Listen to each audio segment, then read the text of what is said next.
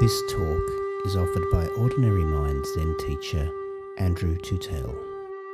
Andrew is an Australian Dharma heir of Barry Magid and is dedicated to extending Barry's vision of a psychologically minded Zen practice adapted to the needs of students practicing in the context of their everyday lives. Find out more at ordinarymind.com.au. Andrew's Zen teachings are made possible by donations from people like you.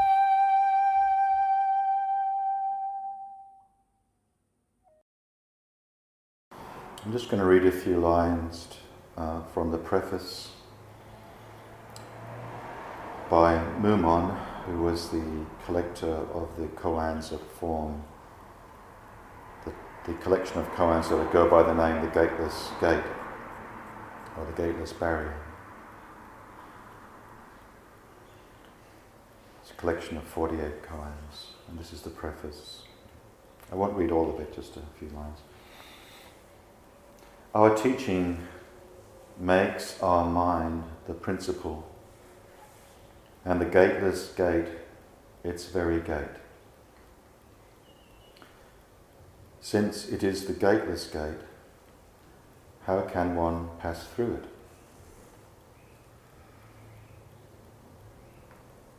So, in this context,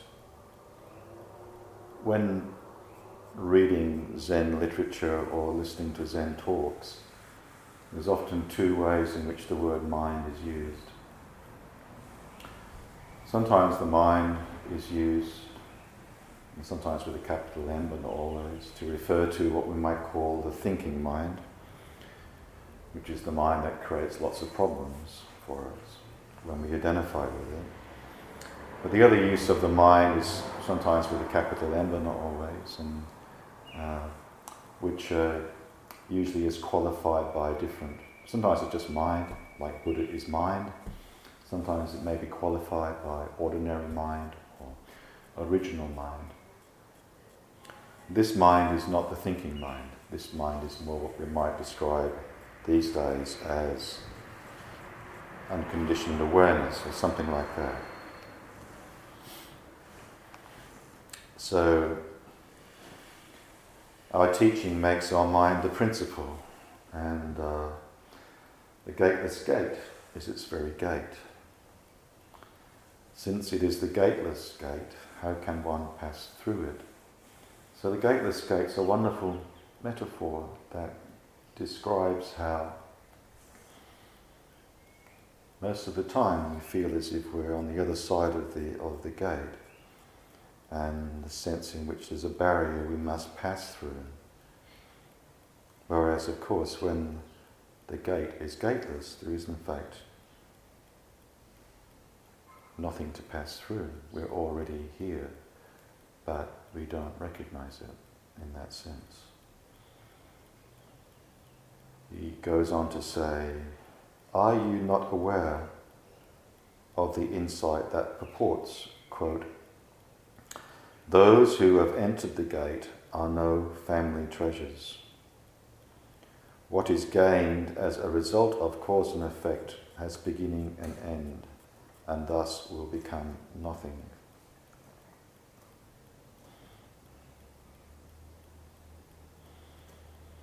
So, family treasures, I guess, in this particular usage, are referring to the, the kinds of um, worldly, worldly treasures that people normal, normally desire to possess. And so the treasure that Mumon is talking about in regards to the gateless gate, of course, is not something that we would normally desire to possess. In fact, it cannot be possessed. Um, and it does not, is not on the same page as cause and effect, in other words. The conditionings, the cause and effects, conditions and circumstances of our life, which are constantly changing. Um, is, uh, so it's not something that can be grasped like that.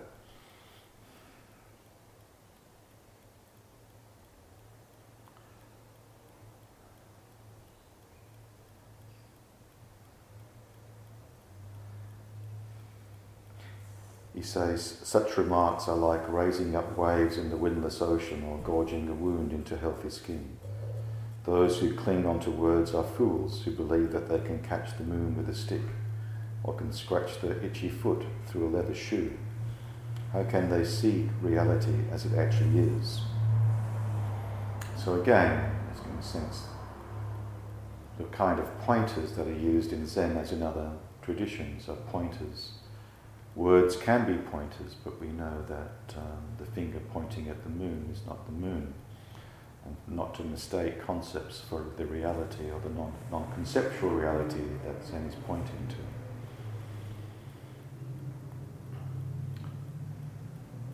The kind of knowing that Zen refers to, the kind of knowing that is referred to in the Faith in Mind poem is, um, is not the kind of uh, knowing of, of, about concepts.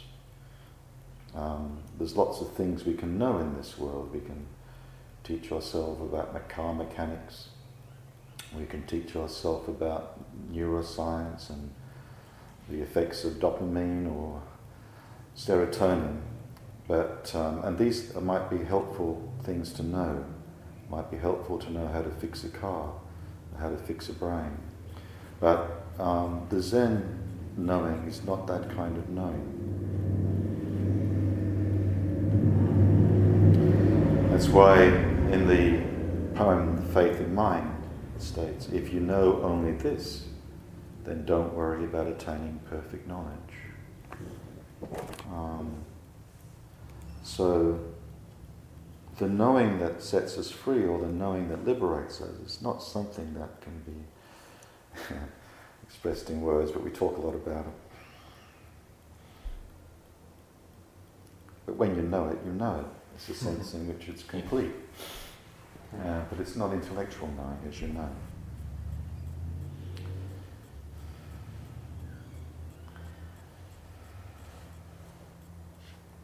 He finishes with um,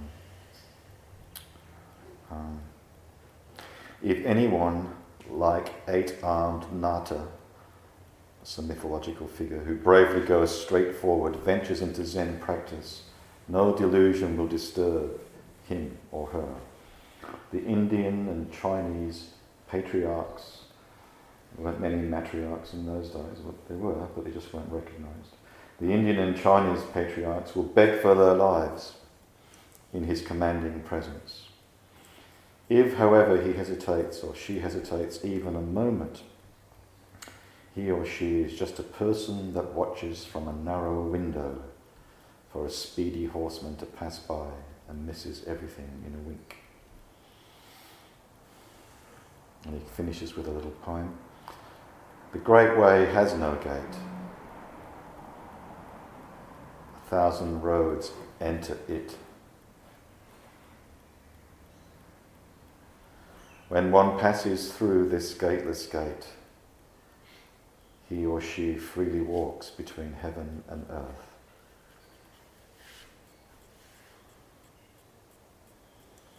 We could think of a symbolism of heaven and earth in this context as maybe the unconditioned and the conditioned. You, know, you can think of metaphors or images like the blue sky in terms of boundlessness and, uh, and the unconditioned, as opposed to the earth as the forms that are conditioned, the causes and effects, which are constantly changing all the time. We are of both realms, but the middle way points to not dwelling in either.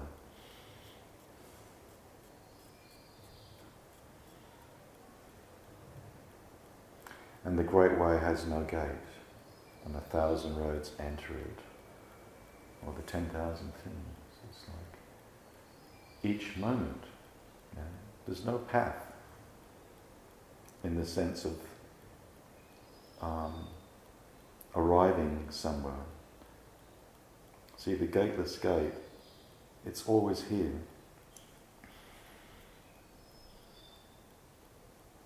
It's never far away in that sense.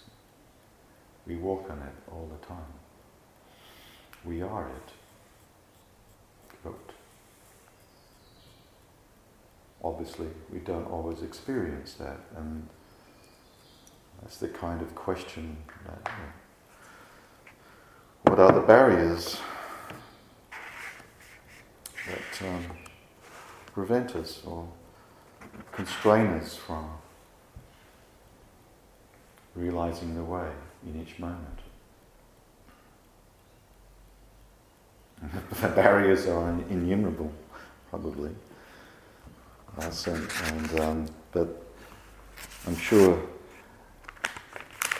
there's quite a few that we're all familiar with.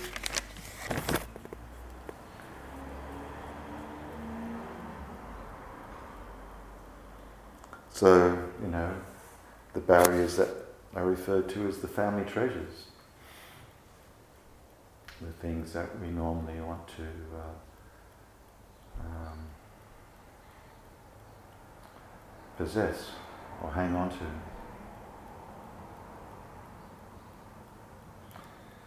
Again, could be innumerable family treasures uh, which can distract us from realizing and awaking to this moment here and now.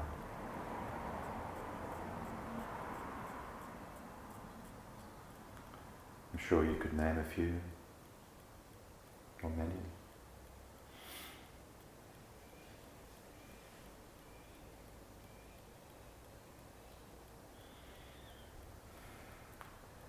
For many people, it's that um, little cottage with a picket fence and your own piece of land. For others, it's maybe having owning hundreds of little houses so they can rent them out to others. For some people, it might be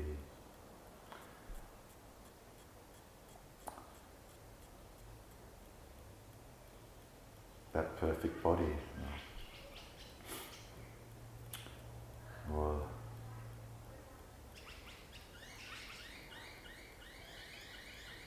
a PhD degree or becoming a published novelist or the kind of things that we often aspire towards and desire. It's all the kind of family treasures, things that we might get recognition for. There's not much recognition that comes from entering the gateless gate, really unless one desires to become a Zen teacher, but believe me, there's not much money involved in becoming a Zen teacher. Get a little bit of recognition.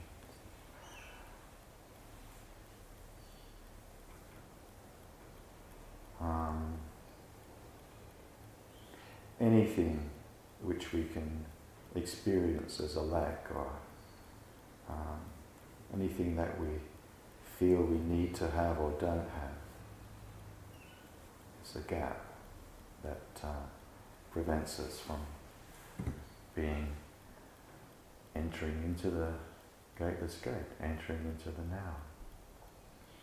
On the other hand, we can still have these desires and uh, and um, see them as the constant part of the flux of everything.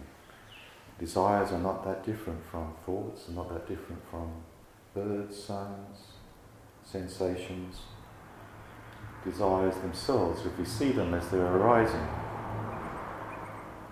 we can see through them and we can see the unreality. And so, no problem. So, it's not necess- necessarily talking about becoming desireless. We always maintain, we always, you know, we don't stop being human beings with desires necessarily.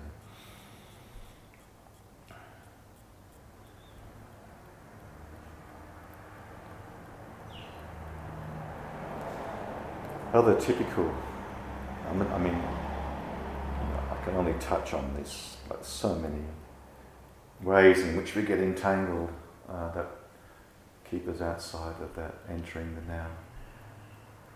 I was talking to uh, someone the other day who was expressing a very common place we often get caught, and uh, she was talking about the would haves or could haves or should haves, the sense in which we can beat ourselves up for all the bad decisions we made in the past. If only I'd done that, or I hadn't done this. It's just so amazing how we can create so much suffering in that way for ourselves.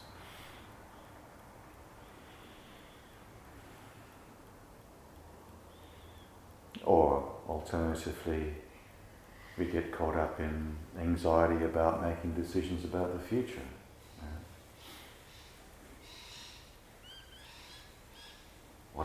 Make the wrong decision? Should I enter this relationship? Should I not enter this relationship? Should I leave this relationship? Should I buy this house? Should I not buy this house? Should I get out of bed in the morning or not? Endless decisions that go on in our lives, and we can make absolute big problems out of them.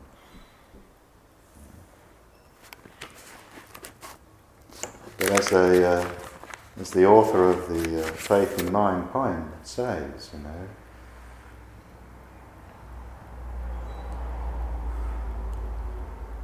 Just let go of right and wrong. Maybe there's no right or wrong decisions. They're just decisions. Maybe there's no such thing as a mistake. This vast and complex web of interconnectedness of this universe. So many conditions, so many cause and effects, so much going on just in this body. Like so many conditions that have brought us, you know, this sort of illusion we have of a, a little executive ego that makes decisions somehow, and then we blame it or beat it up for making the wrong decision.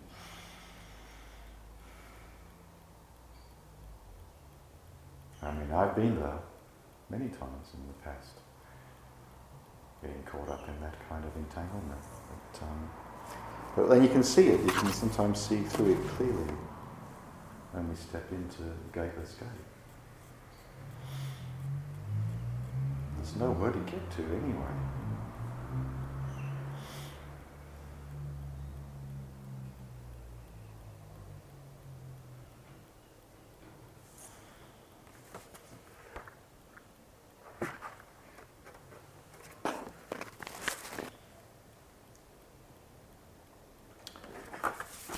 So,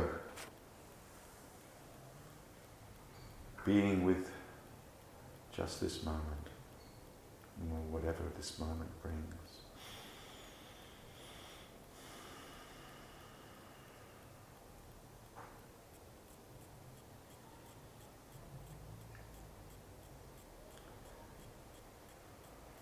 Life, the great teacher. It's a quote from Alan Watts. The meaning of life is just to be alive. It is so plain and so obvious and so simple. And yet, everybody rushes around in a great panic, as if it were necessary to achieve something beyond themselves. This is what Zen points to. It's the meaning of life it's just to be alive, just to appreciate this life.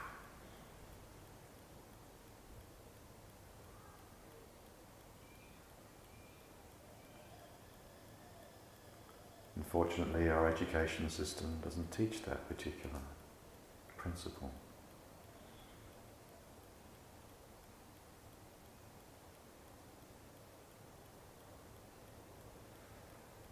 But thankfully, this life is so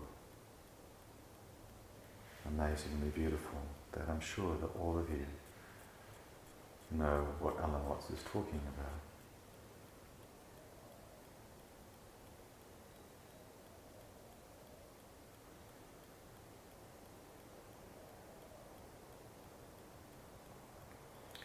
When the great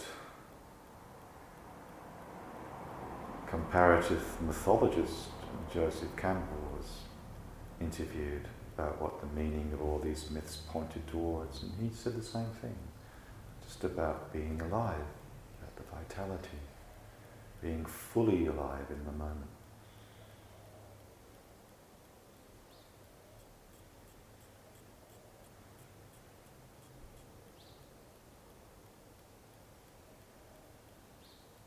and realizing that we have precious little control over what's happening.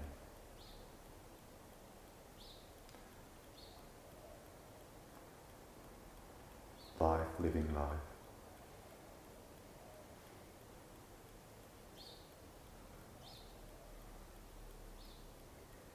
But in the same way that one becomes a better piano player through practicing my piano, I think there's something in the proposition that um, practice, practicing just being, just sitting, just appreciating this moment, can lay the foundations for future conditions to allow us to drop or stop and drop more frequently into the gateless gate.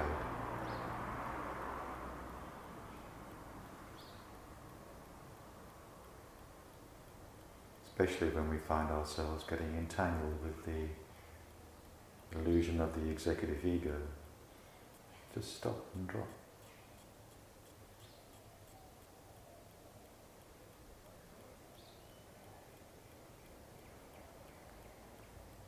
Feel your way back into the vastness.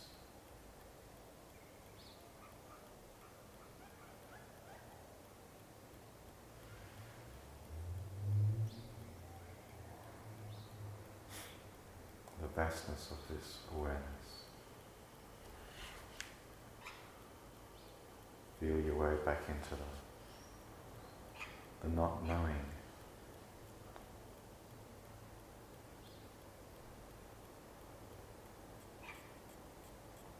Feel your way back into the unrepeatability of each moment. Tasting the orange for the first time. Hearing Beethoven for the first time.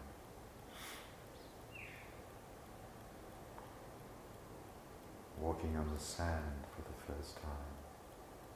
Seeing the ocean for the first time.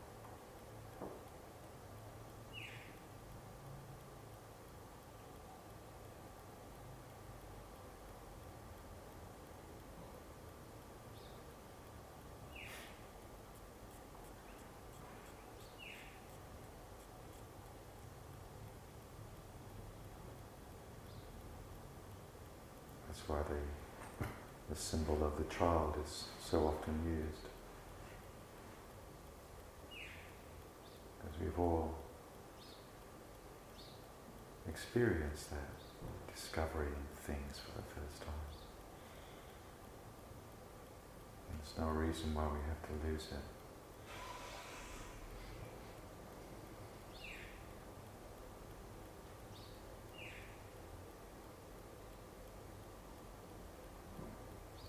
Cockerel crowing in the morning, announcing the dawn to come. That primordial awareness. Feel your way into that.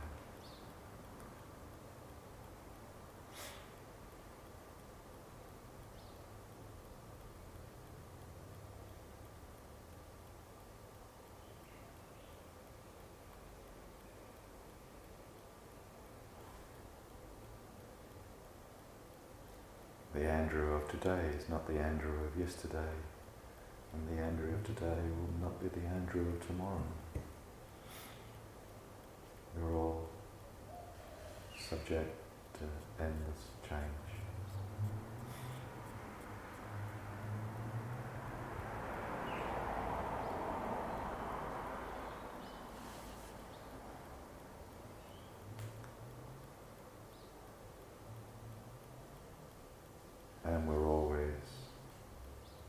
And